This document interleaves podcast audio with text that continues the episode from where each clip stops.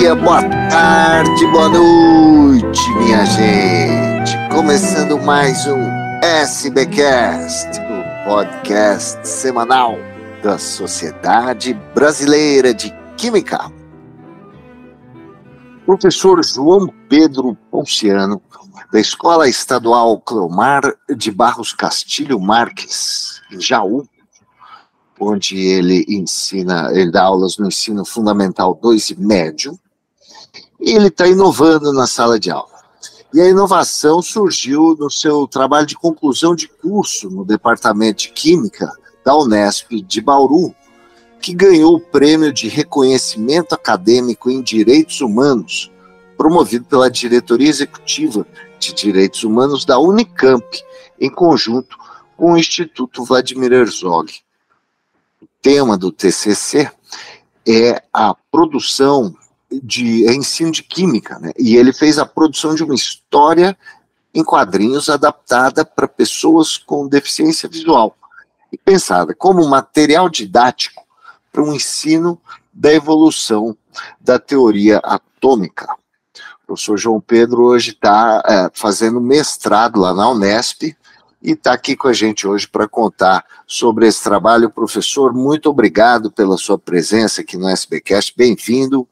É, como é que surgiu essa ideia da história em quadrinhos adaptada para pessoas com deficiência visual e como ela funciona? É, primeiro quero agradecer pelo convite, por estar aqui hoje. E a história em quadrinho ela surgiu durante a pandemia, é, estava na minha graduação ainda na Unesp, fazendo licenciatura em Química, e estava participando do projeto do PIBID nessa época. E como a gente estava em pandemia, a gente tinha que fazer alguns trabalhos extras, de participar de congressos, eventos para formação continuada. E num dos congressos que eu participei, que é o Jalequim, que ele acontece a cada dois anos, é, eu participei desse Jalequim e entrei numa sala temática sobre história em quadrinhos. E ali tinha o pessoal falando sobre seus projetos, como trabalhar história em quadrinhos, falava como a BNCC abordava isso e como era importante, porque a história em quadrinhos ela trabalha desde a, a parte da leitura, a parte de interpretação, a parte de leitura de imagem, e pode ser trabalhado tanto na área de português, na área de linguagens ali, como na área de ciências, matemática, em qualquer vertente, a história em quadrinhos ela sempre vai se encaixar. E eles vieram falando so, é, é, sobre isso, e no final abriram para perguntas. Daí eu entrei e perguntei, né? Falei assim: olha, por acaso existe alguma história em quadrinho voltada para deficiência visual?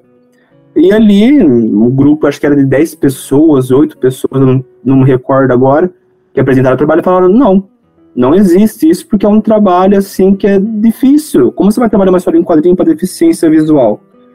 E no momento de contração ali, é, eu peguei e falei assim, calma aí então. Eu vou ser o primeiro, e no próximo evento eu vou estar aqui com esse projeto.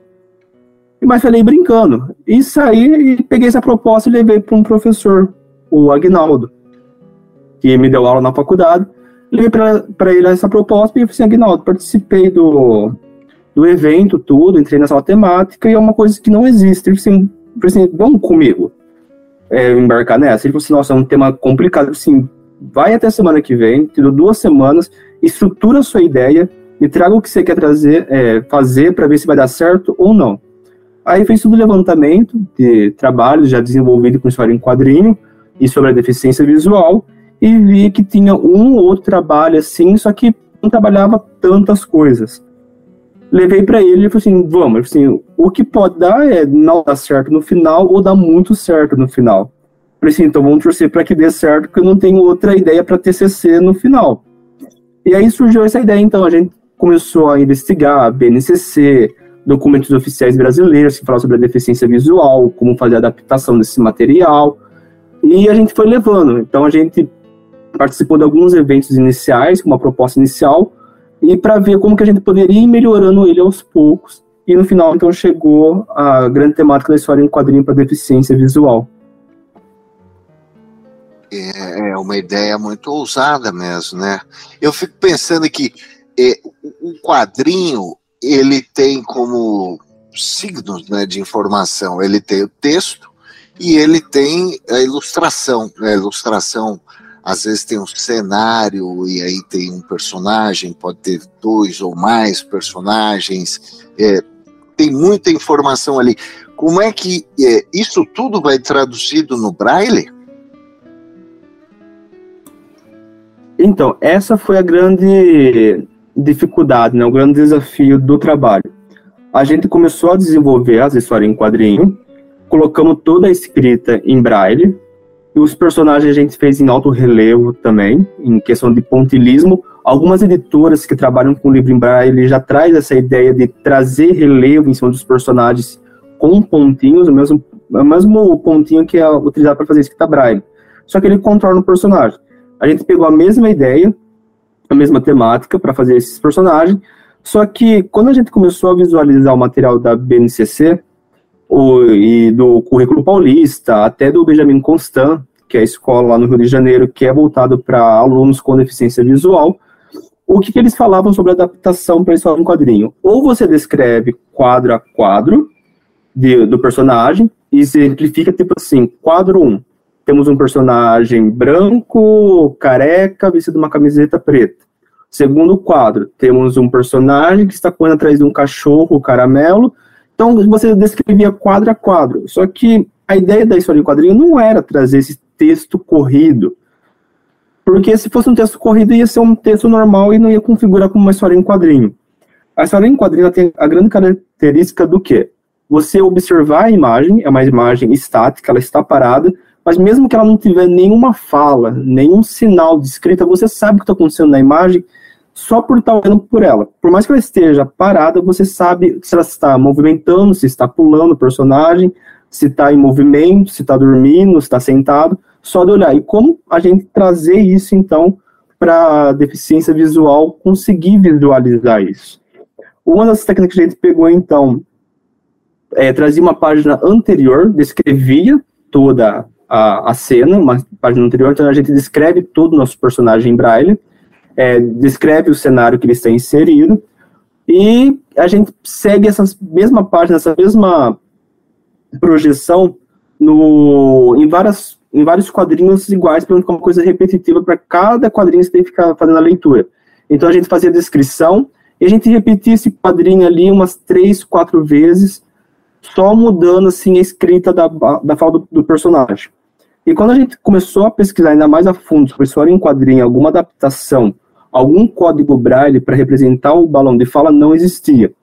Quando eu falo código de Braille, tem aqueles códigos que a gente representa as letras, os códigos para representar numerais, os códigos para representar simbologia matemática, simbologia de música, e não tinha um, um código para representar um balão de fala, porque o que os materiais oficiais brasileiros trazem para você fazer a descrição.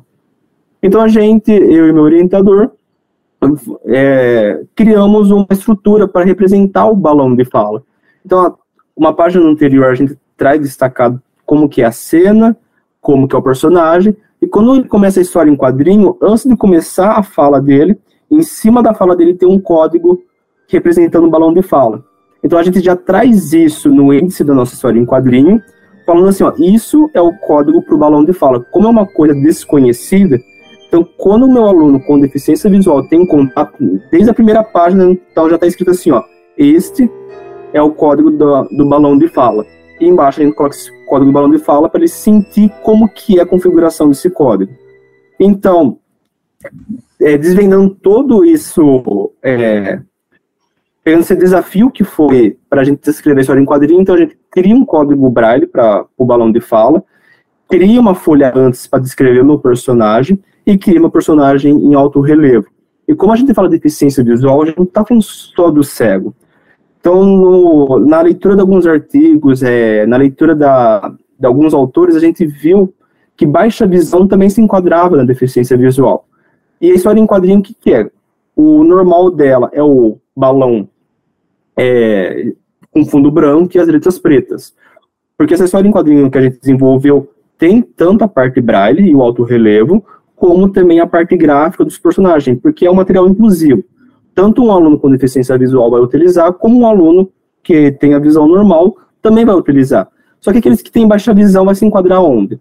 Então a gente pegou e mudou. Aquelas cores mais claras, que seria o branco ali, a gente deixou todo o balão preto e deixa as letras brancas, porque cores muito claras acaba cansando a vista de quem tem baixa visão. E cores mais escuras é uma leitura mais agradável. Muito interessante. Eu ia perguntar justamente se valia para todo mundo, então, e vale para todo mundo. E como é que foi, uh, professor, a receptividade? Qu quanto tempo você, vocês ficaram no desenvolvimento e depois levaram isso para a sala de aula? E aí, na sala de aula, como é que foi? Ó, desde o Jalequim, desde o momento que surgiu essa ideia ali no evento, até o desenvolvimento dela, foi praticamente um ano contado, assim, um ano, um ano e um mês, mais ou menos, mas vamos colocar uma média de um ano trabalhando com tudo isso, porque ela passou por várias atualizações, teve várias mudanças, é, desde a história, porque a gente tinha que criar, como foi uma história sobre modelos atômicos, é, então a gente teve que é, é fazer um contexto de história ali, que toda vez que um cientista é, falasse sobre o modelo atômico, tipo Dalton, falasse sobre a bola de bilhar, que é representado o modelo atômico dele, é, como que poderia ser trazer isso por imaginário para a pessoa com deficiência visual. Para a gente que vê, consegue enxergar, quando fala uma bola de bilhar, a gente já consegue lembrar que é uma bola de bilhar, ok. Mas e para a pessoa que nunca viu uma bola de bilhar? Como trazer essa narrativa para ele. Então, teve todo essa, esse desenvolvimento por um ano. E como a gente estava em pandemia, a gente só teve bem no finalzinho, bem no finalzinho mesmo, contato com os alunos. Não tivemos contato com aluno com deficiência visual, porém, o, um dos professores que foi da minha banca de TCC é o Éder Pires de Camargo, que é professor de física da Unesp também, ele tem deficiência visual, e ele participou na minha banca. Eu mandei para ele a história em um quadrinho e ele falou que estava muito bom, que era um material que tanto a escrita braille como o balão de, de fala em alto relevo, como meus personagens, estava assim um material bom para a finalidade que ele foi destinado. Então, alunos assim a gente não teve. Só que como no ensino médio tem as aulas de eletiva agora do, do componente bem nova, eu desenvolvi algo parecido com o pessoal do Fundamental 2, que seria o nono ano, e o pessoal do primeiro ano. Trabalhei sobre como incluir a inclusão na escola de aula, no ambiente escolar, seja na sala de aula, seja no momento de intervalo, seja entre os colegas da mesma sala, salas diferentes. E a gente produziu um material que falava sobre, sobre inclusão. Então a gente criou algumas imagens que representava inclusão, e a gente criou isso em alto relevo também, da mesma forma que foi feito em história em quadrinho, e a gente também fez as escritas em sistema Braille.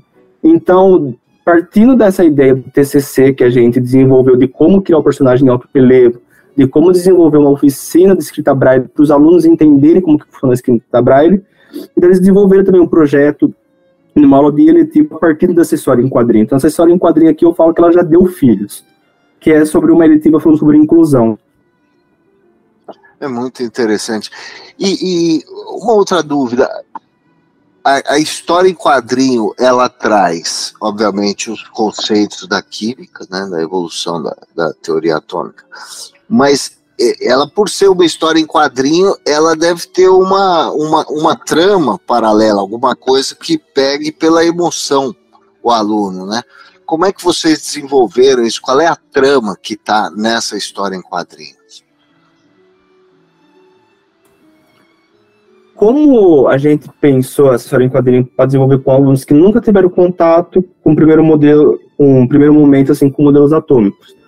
Então a gente traz o personagem conversando com o leitor. Então o leitor a todo momento está conversando com o personagem, o personagem está conversando com ele e o personagem então começa a falar com o meu modelo atômico. Então esse personagem, ele é um personagem cego, ele começa a apresentar o cientista para o leitor. Então o leitor vai lendo como se fosse uma conversa. Ele conversa com o personagem, o personagem conversa com ele. E quando chega na parte dos cientistas, o cientista começa a conversar também com o leitor. O cientista fala assim, ah, estava fazendo a, parte de Dalton, assim, por exemplo. Ele fala assim, estava no meu laboratório é, observando os gases e comecei a estudar sobre ele.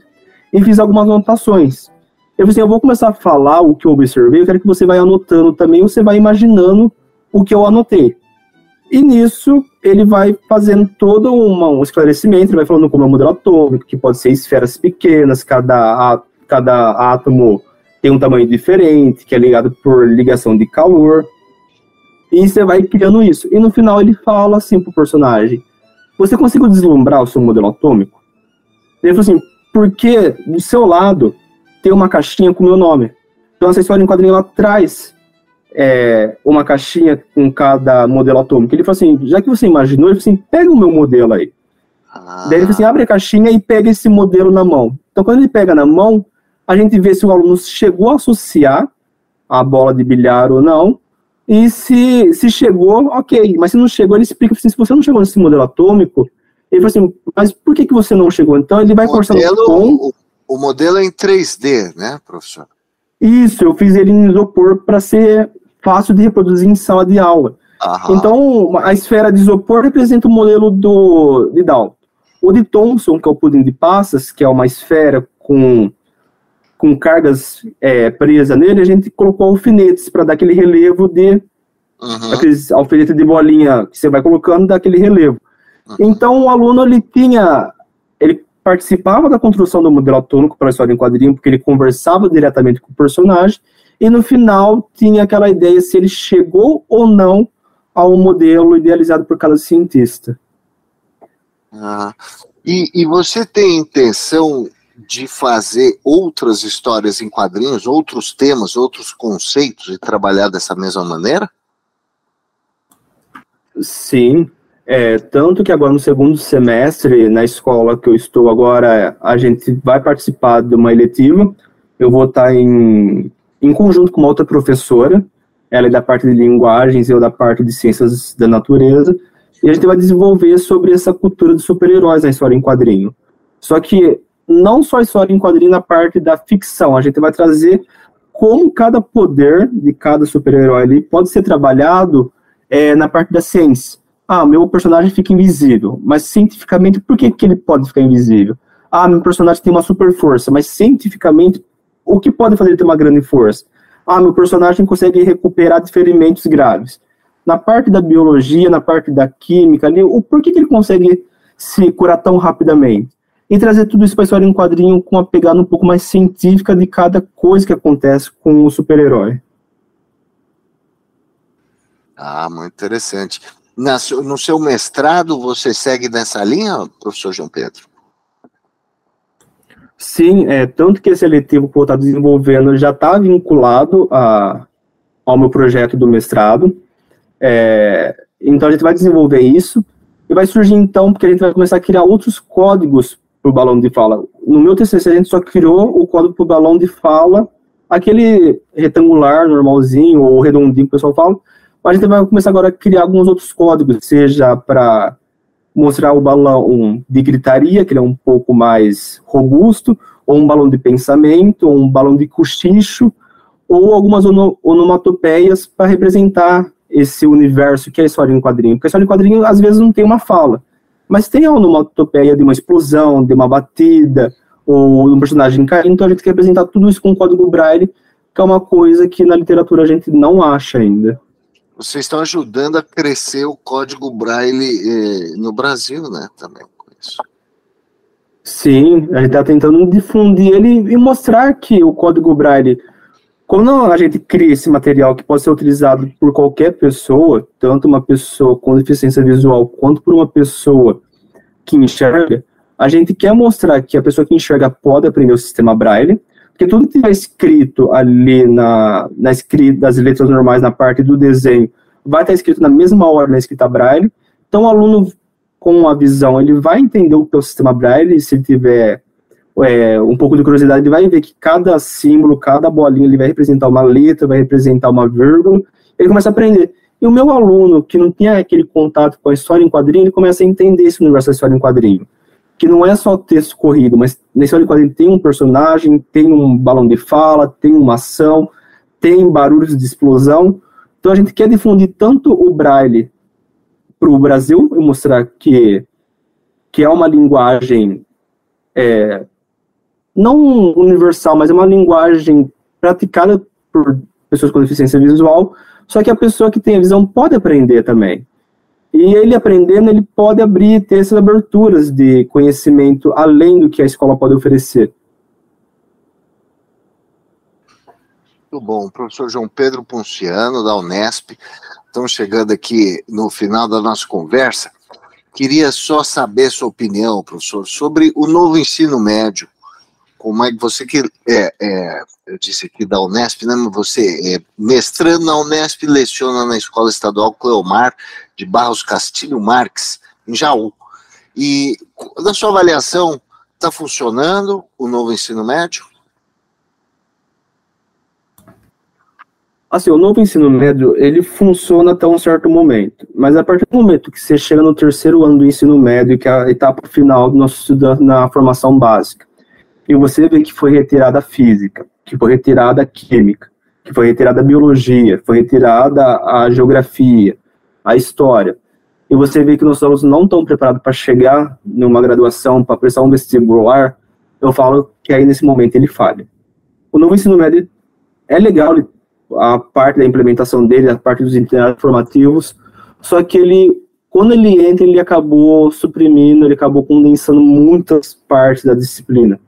E uma das vertentes do meu TCC, do meu TCC não, do meu mestrado que estou trabalhando, quando eu trabalho história em quadrinho, na parte, eu trabalho isso na, na parte da, da disciplina eletiva, que é da parte do Inova. Porque a eletiva, ela tem essa pegada de trazer coisas que eu não iriam ver na escola.